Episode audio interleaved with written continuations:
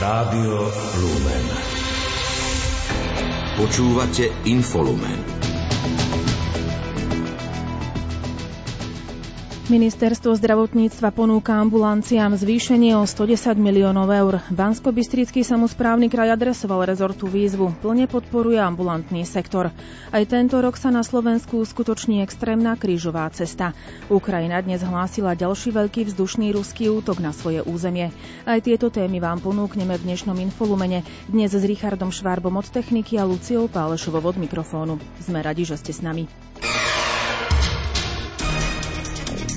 Domáce spravodajstvo.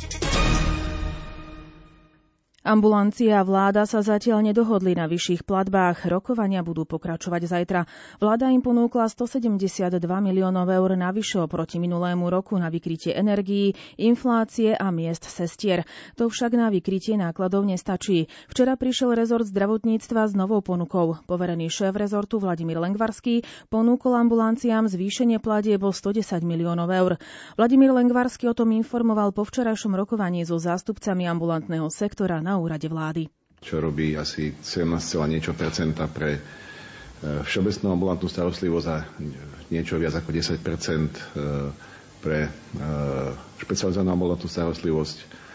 Táto ponuka samozrejme bola ďalej rozdiskutovaná a vzhľadom k nárastom, ktoré v ambulantnom sektore sú a potrebe zastabilizovania aj tohto, tohto zdravotníckého sektora bolo teda dohodnuté predbežne, že ministerstvo zdravotníctva je ešte schopné e, zvýšiť e, tú e, ponuku a zdroje, ktoré je schopné alokovať pre ambulantný sektor o 110 miliónov eur. O tejto dodatočnej ponuke však treba podľa Vladimíra Lengvarského ešte hovoriť. Verí, že zajtra dôjde k dohode. V princípe toto je si treba ešte doladiť v priebehu zajtrajška, pretože dochádza k navyšovaniu štruktúrálneho deficitu. Šéf Asociácie súkromných lekárov Marian Šot ocenil návrh na zvýšenie o 110 miliónov eur. Dofinancovanie je však podľa neho stále nedostatočné.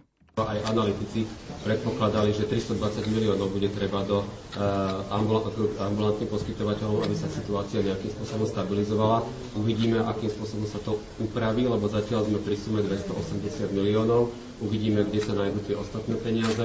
Uvidíme, ako sa k tomu postaví premiér tohto štátu a e, my čakáme na verdikt vlastne zdravotných poisťovní, ako pretavia tieto finančné zdroje do našich zmluv.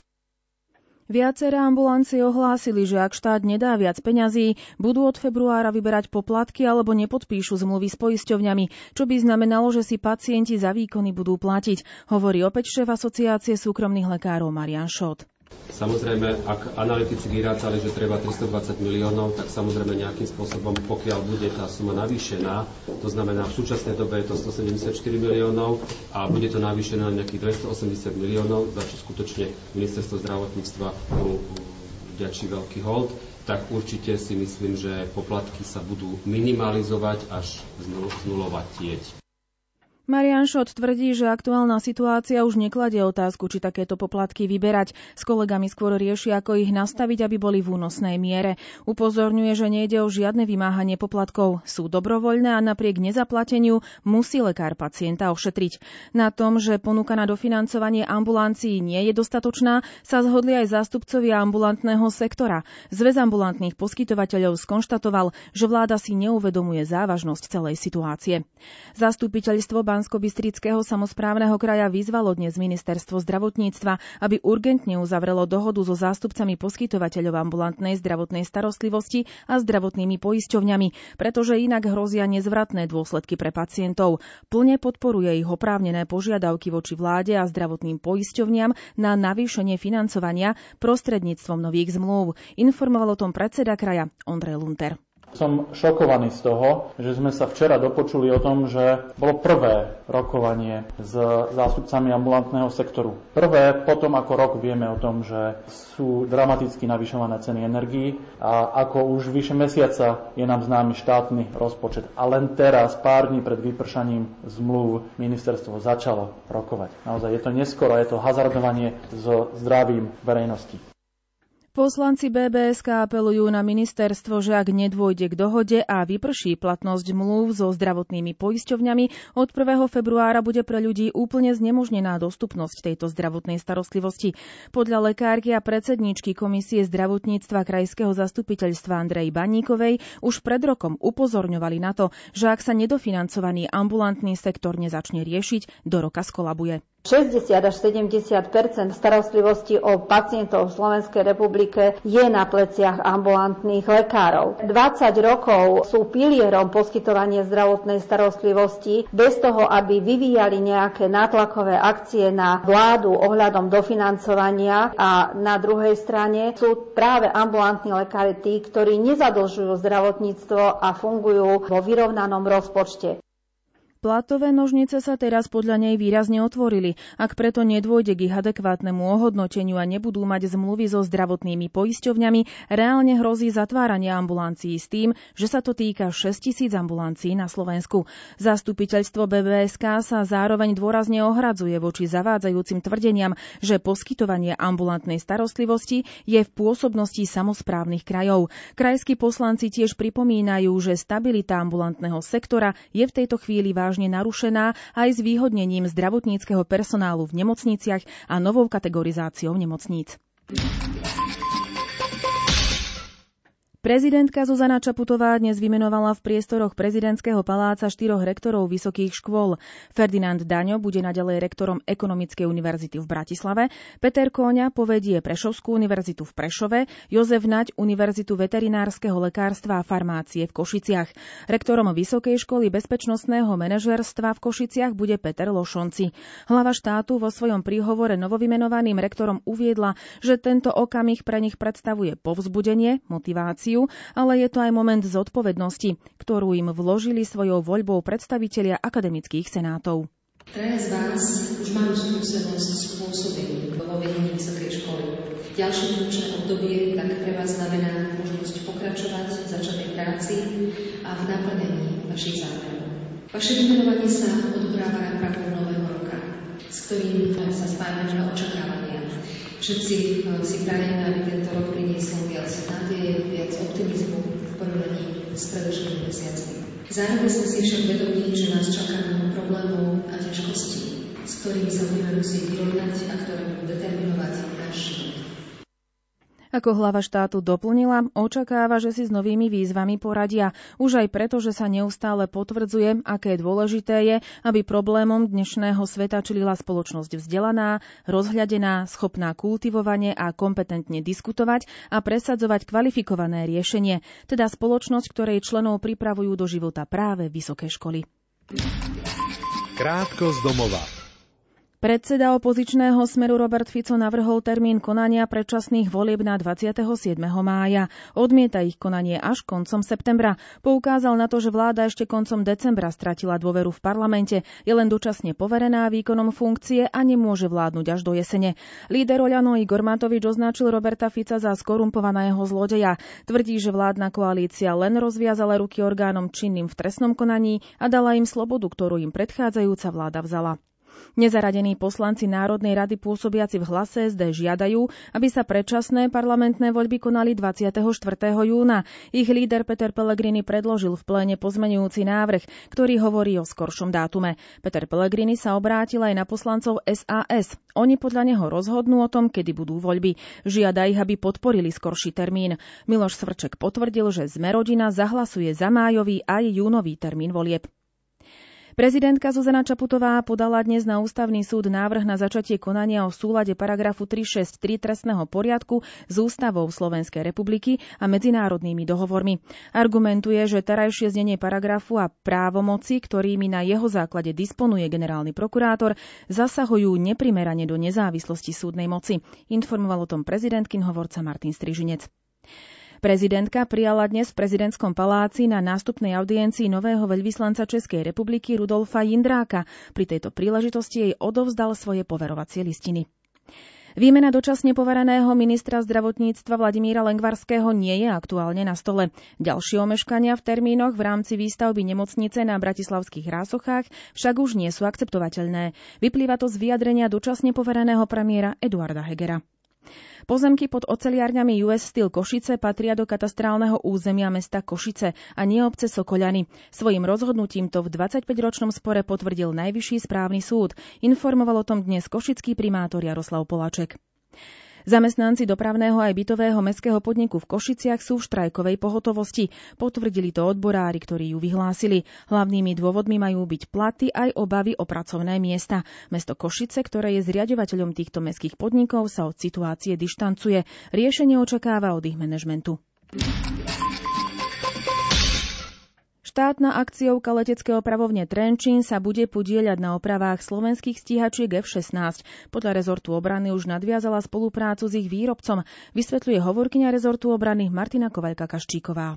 Letecké opravovne Trenčín nadviazali intenzívnu spoluprácu s americkým výrobcom, ktorý má dodať 14 kusov stíhacích lietadiel F-16 pre Slovensko. V budúcnosti sa tak loďka bude podieľať na údržbe časti lietadiel a zavedení logistického informačného systému. V leteckých opravovniach aktuálne prebieha príprava infraštruktúry pracovísk pre jednotlivé typy opráv, konkrétne opravu elektrických agregátov, podvozkov, vrátanie k súčastí a tiež súčastí hydraulického systému lietadla.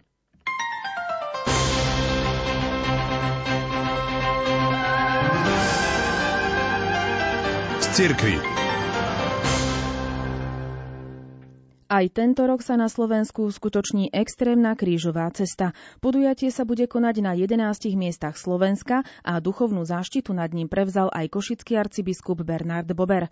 Extrémna krížová cesta vznikla v roku 2009 v Poľsku. Ide o podujatie prepájajúce pomerne náročnú turistiku a duchovný program, pričom cieľom je siahnuť na dno svojich síl a zažiť Božiu prítomnosť. Ide o nočný pochod v ťažkých podmienkach s veľkým fyzickým aj duševným vypetím, ktorý sa koná v pôstnom období a slúži ako príprava na nadchádzajúce veľkonočné obdobie. Viac o extrémnej krížovej ceste povie redaktor Martin Ďurčo. Aby extrémna krížová cesta splnila svoj cieľ, má mať dĺžku minimálne 30 km s prevýšením viac ako 500 metrov. Prípadne musí byť dĺžka trasy vyše 40 km a dĺžka pochodu nesmie byť kratšia ako 8 hodín. Hovorí líder extrémnej krížovej cesty na Slovensku Vincent Holpit. Ide sa počas celej noci a len samotná noc je pre vás určitá neistota. Už len to je extrém. Väčšinou trasu sa ide po lese. Trasu prechádzame v tichosti a v rozímaní v tom pôstnom období. Väčšinou je to týždeň alebo dva týždne pred Veľkým piatkom. Môže pršať, fúkať nepríjemný silný vietor. Dostaneme otlak, začne nás boleť koleno alebo chrbát. Pri takejto dĺžke 30-40 km sa často stáva, že pociťujeme bolesť. Vtedy je ten čas na stretnutie s Bohom. Tam prechádzame tými 14 zastaveniami krížovej cesty, ktoré sú na trase a my v tichosti a v rozímami sa mu odozdávame tie všetky naše starosti a strasti, prečo sme tam prišli prišli, alebo mu chceme on jednoducho poďakovať za nás, že sa obetoval. Do minulého roka sa na Slovensku extrémna krížová cesta konala vo farnosti zborov v Bardejovskom okrese. Tento rok sa pripravuje aj ďalších 10 trás po Slovensku, hovorí líder Košickej trasy Maroš Pivarček. V Košiciach e, budeme začínať v kostole Kráľovnej pokoja na juhu a trasa meria 41 km, má prevýšenie 1150 metrov. Podrobné informácie nájdete na stránke www.ekc.sk. Na tejto stránke máme aj kolónku dobrovoľníctvo a chcel by som takýmto spôsobom pozvať ľudí, ktorí by mali záujem spolupracovať na príprave tejto extrémnej krížovej cesty, aby neváhali a prihlásili sa. Na spomínanej stránke EKC.sk nájdete tiež trasy z rôznych regiónov, návod, ako sa na cestu pripraviť, rozímania či termín konania zvolenej extrémnej krížovej cesty. Nedávny sviatok svätého Šebastiána, patróna ordinariátu ozbrojených síl a ozbrojených zborov Slovenskej republiky, si včera pripomenuli aj v Ružomberku. Dekan farnosti Ružomberok Dušan Pardel pozval kňazov z ordinariátu, ktorí pôsobia v meste, k sláveniu svätej Omše, počas ktorej sa stretli so svojimi veriacimi vo farskom kostole a zároveň sa predstavili veriacim vo farnosti Ružomberok. V homílii sa prihovoril policajný kňaz Peter Hámor. Veriacich vyzval, aby vedeli byť vďační keď pán dekan prišiel s nápadom eh, tejto svetej omši, špeciálne aj pre ľudí, ktorí slúžia tomuto štátu a občanom tohto štátu, aby aj takto zjednocoval svoju farnosť, tak vlastne dáva aj priestor k tomu, aby všetci ako kresťania sme vedeli byť vďační tým, ktorí sa usilujú o spoločné dobro, o ochranu nášho štátu, či už v našej vonkajšej alebo vnútornej bezpečnosti, verejného poriadku, lebo sú to muži a ženy, ktorí zasvetili svoje životy službe spoločenstvu. Môžeme povedať, že naša krajina v tomto sa má čo učiť, lebo veľmi často vidíme, ako občania tohto štátu žiaľ nevedia si vážiť tieto zložky, ktoré obetujú svoje životy pre dobro iných a pre dobro spoločnosti. V Rúžomberku pôsobí ako vojenský duchovný aj Ľuboš Kohút, ktorý je v ordinariáte už 7 rokov. Hovorí, že dennodenne vidí, ako ho pán v jeho službe predchádza. Všade, kde ja kráčam, vnímam, že tam už Boh bol a pripravil to miesto, pripravil tých ľudí. A ja to vnímam ako proces mojho vlastného obrátenia. A moje kniazské pôsobenie je len sekundárny efekt toho osobného vzťahu s Bohom. Nový pomocný biskup Bratislavskej eparchie Milan Lach by chcel prísť na Slovensko už vo februári. V rozhovore pre TKKBS povedal, že zariadi v Spojených štátoch nevyhnutné veci a v druhom februárovom týždni chce byť už v Bratislave. Menovanie za nového pomocného biskupa Bratislavskej eparchie vníma podľa vlastných slov ako novú výzvu vo svojom živote. Byť biskupom pre neho znamená naplňať trojaký úrad, byť kňazom, učiteľom a kráľom. Vo svojom odkaze veriacim vychádza z toho, čo nám hovorí Ježiš vo svojom Božom slove. Milujte sa navzájom, podľa toho spoznajú, že ste mojimi učeníkmi. Tieto slová použil Vladika Milan Lach ako odkaz do aktuálnej spoločenskej situácie, v ktorej sa Slovensko momentálne nachádza. Ako tvrdí, len láska zmení svet. Apoštolský nuncius na Slovensku Nikola Girasoli uviedol tento týždeň do života knihu Skromný a pokorný Ján 23. od belgického autora Gunara Ripsa. Vydali ju spolok svätého Vojtecha v preklade Ivany Trubirohovej. Apoštolský nuncius na Slovensku Nikola Girasoli početnému publiku v priestoroch Apoštolskej nunciatúry v Bratislave pripomenul, že Ján 23. pôsobil 30 rokov v diplomatických službách Svetej stolice. Ako doplnil, bol to jednoduchý a skromný človek, ale zároveň to bol veľký diplomat, ktorý dokázal rozoznať znamenia čias, pričom ocenil zmysel pre humor usmievavého pápeža. Upozornil, že hoci kniha vyšla vo viacerých jazykoch, slovenské vydanie je výnimočné tým, že prináša predhovor kardinála Jozefa Tomka. Žena poskytuje svetu starostlivosť a dáva život. Je cestou k pokoju. O tom hovoril pápež František účastníkom konferencie s názvom Ženy budú, budujúce kultúru medzináboženského stretnutia, ktorých prijal na dnešnej audiencii. Podujatie, ktoré prebieha na Pápežskej univerzite Urbaniana do 27. januára, organizuje Dikastérium pre medzináboženský dialog a Svetová únia ženských katolíckých organizácií. Správy zo sveta.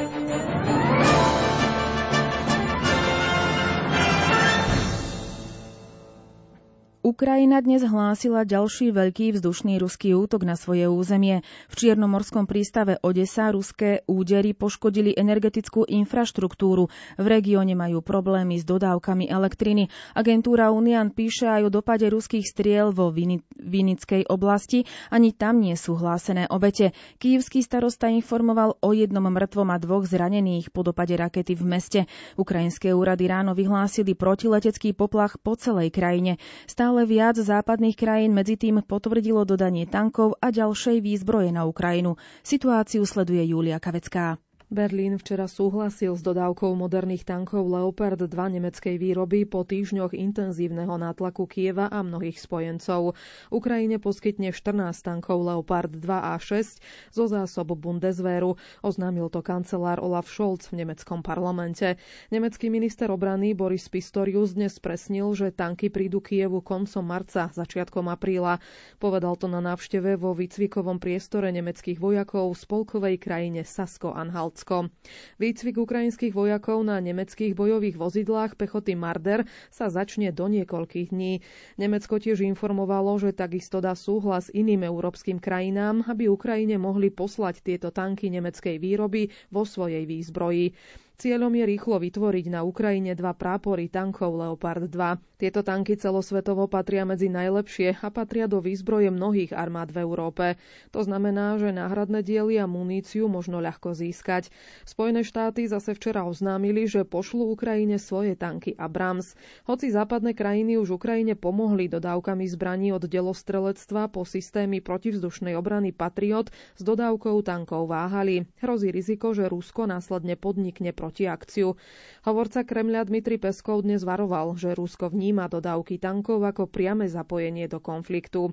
Ukrajina sa však pripravuje a vyzbrojuje na protiofenzívu, aby ruské jednotky vytlačila zo svojho územia na východe a juhu krajiny. Spojenci Kieva sa preto rozhodli posilniť jeho armádu lepšími zbraňami. Americká spoločnosť Meta oznámila, že čoskoro obnoví osobné účty ex-prezidenta USA Donalda Trumpa na svojich sociálnych sieťach Facebook a Instagram. Obnovenie účtov však bude spojené s novými bezpečnostnými mechanizmami, ktoré by mali zaistiť, že bývalý šéf Bieleho domu nebude opätovne porušovať platné pravidlá.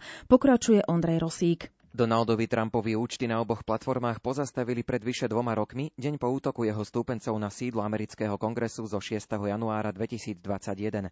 Ako vyhlásil prezident spoločnosti Meta pre globálne záležitosti Nick Clegg, v prípade, že Trump opäť zverejní obsah porušujúci pravidlá, bude tento obsah odstránený a jeho účty budú pozastavené na jeden mesiac až dva roky v závislosti od závažnosti priestupku. Aktivisti monitorujúci nenávistné prejavy na internete označili rozhodnutie Meta platformy za katastrofu. Obnovením Trumpových účtov Meta podľa nich vysiela signál, že je možné porušovať pravidlá bez trvalých následkov. Donald Trump na oznámenie Mety reagoval vyhlásením, v ktorom ostro odsúdil skutočnosť, že ho pred vyše dvoma rokmi vykázali z Facebooku a Instagramu. Podľa neho by sa už takáto nespravodlivosť nemala nikdy opakovať. Napísal to na svojej sociálnej sieti Truth Social. Túto novú platformu si Donald Trump založil v oktobri 2021, potom ako boli jeho účty odstránené z Facebooku, Instagramu, Twitteru a ďalších sociálnych sietí. V Lani v novembri Trumpovi obnovili účet na Twitteri potom, ako túto spoločnosť kúpil miliardár Elon Musk. Bezprostredne nebolo jasné, či respektíve kedy začne Donald Trump opäť používať účty na Facebooku a Instagrame. Na Twitteri od obnovenia účtu zatiaľ žiadne príspevky nezverejnil. Krátko zo sveta. Muž zadržaný v spojitosti so včerajšími útokmi v kostoloch v juhošpanielskom meste Algeciras dostal v Lani v júni príkaz na deportáciu. Oznámilo to španielské ministerstvo vnútra. O podozrivom je zatiaľ známe, že ide o 25-ročného Maročana. Polícia muža zatkla po útokoch mačetov v dvoch kostoloch, pri ktorých zahynul kostolník a štyria ľudia vrátane kňaza utrpeli zranenia. Polícia útoky vyšetruje ako terorizmus. Európska komisia dnes oznámila, že sa rozhodla postúpiť súdnemu dvoru Európskej únie prípad Slovenska za to, že nerekultivovalo a neuzavrelo niekoľko skládok, čo je v rozpore s požiadavkami smernice Európskej únie o skládkach odpadov z roku 1999. Eurokomisia dnes zažalovala Slovensko a Bulharsko za to, že do svojich vnútroštátnych právnych predpisov nezaviedli smernice Európskej únie o energii z obnoviteľných zdrojov. Slovensko zároveň musí správne zaviesť právne predpisy únie o radiačnej ochrane. Alexander van der Bellen zložil dnes slavnostnú prísahu pre druhé funkčné obdobie v úrade prezidenta Rakúska. Pri tejto príležitosti vyzval na jasnejšie postoje únie v medzinárodných otázkach. Podľa neho Európska únia ešte len musí nájsť svoju geostrategickú rolu. Británia dúfa, že jej tanky Challenger 2 dorazia na Ukrajinu koncom marca. Výcvik ukrajinských vojakov na ich obsluhu sa začne už budúci týždeň. Oznámil to dnes štátny tajomník britského ministerstva obrany Alex Cholk. Francúzsko ani jeho spojenci nie sú vo vojne s Ruskom. Vyhlásilo to dnes ministerstvo zahraničných vecí v Paríži potom, ako západné krajiny vrátane Nemecka a USA rozhodli o dodávkach bojových tankov pre ukrajinské sily, brániace sa proti ruskej vojenskej ofenzíve. Hovorkyňa francúzského rezortu diplomácie zdôraznila, že dodávky vojenského materiálu Kievu neznamenajú, že Západ útočí na Rusko. Šport Rádia Lumen. Prezident Slovenského futbalového zväzu Jan Kováčik uviedol, že organizovanie majstrovstiev Európy do 21 rokov v roku 2025 bude najväčším možným podujatím, aké môže Slovensko hostiť. Šéf Slovenského futbalového zväzu poznamenal, že usporiadanie prestížneho šampionátu bude projekt z úplne inej kategórie, než akými boli turnaje do 17 či 19 rokov. Slovensko bude prvou krajinou v histórii, ktorá bude hostiť tento turnaj po, pri počte 16 účastníkov samostatne. Celkovo vo 8 mestách Bratislave, Trnave, Dunajskej strede, Nitre, Trenčine, Žiline, Košiciach a Prešove sa stretnú najlepší hráči európskych reprezentácií. Štadión v Prešove ešte nie je vo výstavbe a organizátori budú musieť vyriešiť aj úpravu povrchu na Žilinskom a Trenčianskom štadióne, kde je umelá plocha. Prešov by mal byť e, dokončený do konca roku 2024. Mám informáciu, že súťaž mala byť ukončená a v dohľadnej dobe by mali začať s výstavbou a keďže vieme a máme skúsenosť, ako rýchlo sa štadión dá postaviť, sme to videli v Dunajskej strede, videli sme to v Košiciach, takže dúfame, že Prešov bude v poriadku a čo sa týka Trenčína a Žiliny, tak ja verím tomu, že na základe rozhodnutia, ktoré padlo na výkonnom výbore a na základe uznesenia Unie ligových klubov by mali mať od, od sezóny 24-25 všetky štadióny, štandardný trávnik. Slovenský futbalista Samuel Mráz zamieril z talianského týmu Špécia Calcio do Anordosisu Farmagusta. Klub z najvyššej cyperskej súťaže získal 25-ročného útočníka na hosťovanie do konca sezóny. Štvornásobný slovenský reprezentant už absolvoval na novom pôsobisku prvý tréning. Slovenský futbalový reprezentant Ondrej Duda sa lúči s dresom prvého FC Kolín a čo skoro by mal skompletizovať príchod do talianského klubu Hellas Verona. Do Verony má prísť na hosťovanie do konca sezóny. Dohoda klubov zahrňa aj opciu na trvalý prestup hráča v hodnote za viac ako 2,5 milióna eur.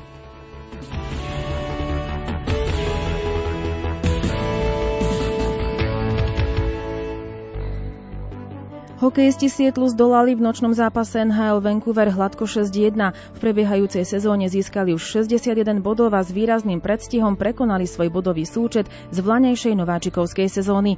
Ottawa zvíťazila nad New Yorkom Islanders 2-1. Toronto zdolalo v noci na dnes New York Rangers 3-2 po predložení a vybojovalo 6. domáce víťazstvo v sérii. Slovák Jaroslav Halák bol na striedačke v bránke Rangers, dostal prednosť Igor Šesťorkin, ktorý vykryl 32 striel. V súboji lídrov divízií Carolina uspela na ľade Dallasu 3-2 po predlžení. Edmontonu podľahol doma Columbus 2-3 tiež po predlžení.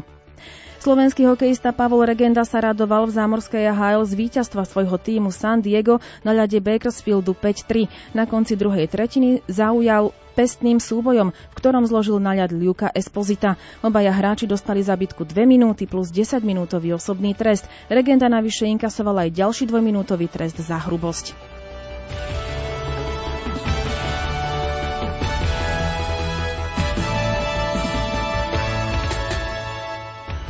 Slovenský biatlonista Michal Adamov získal na 16.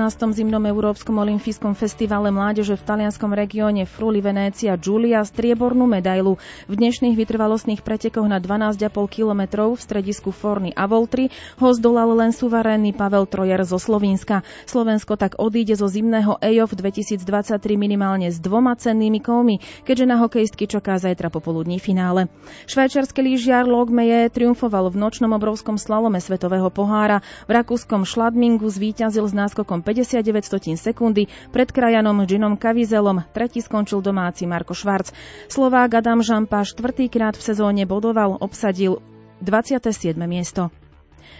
Slovenskí reprezentanti dnes na majstrovstvách sveta v paralympijskom lyžovaní v španielskom Espote na medailu v obrovskom slalome nedosiahli. Najlepšie umiestnenie zaznamenala Alexandra Rexová, ktorá medzi zrakovo znevýhodnenými ženami skončila na šiestom mieste. Počasie Aké počasie nás čaká zajtra, povie Peter Jurčovič. V noci na zajtra, keď bude málo oblačnosti, tak obávam sa, že bude dosť chladná noc. V horských dolinách pod minus 10 stupňov, možno aj 12, možno aj 13, možno aj 14. A na juhu asi tak tesne pod nulou, 0 až minus 5. A potom zajtra cez deň zase hmlisté počasie, zase pripúšťam, že sem tam sa môže tá hmla rozplynúť, alebo prípadne zdvihne sa, ale mali by sa sem tam vyskytovať aj slabé zrážky, predsa len už niečo prichádza, trošku vlhkejší vzduch. A zase môže to byť sneženie na severe. Pri tých teplotách okolo nuly to môže byť aj sneženie, aj mrolenie a ešte k tomu aj mrznúce, takže nič príjemné v tomto zmysle. A najvyššia teplota cez deň v južnej časti 0 až plus 4, na severe 0 až minus 4. A vietor stále by mal fúkať severný, pretože vyšší tlak je severne od nás a v Stredomori sa stále udržiava oblasť nízkeho tlaku, takže ten vietor bude stále fúkať od severu na juh a zase hlavne to bude na východnom Slovensku. Nárazy môžu byť opäť 50 60-70 km za hodinu, dosť nepríjemne. O 20. počúvajte reláciu História a my vyberieme sa z Banskej Bystrice do Šanghaja. Sprevádzať vás ňou bude redaktorka Andrea Čelková, ktorá tak pripomenie 130 rokov od narodenia architekta Ladislava Eduarda Hudeca. Od nás je to už všetko. Pekný večer želajú technik Richard Čvarba a Lucia Pálešová.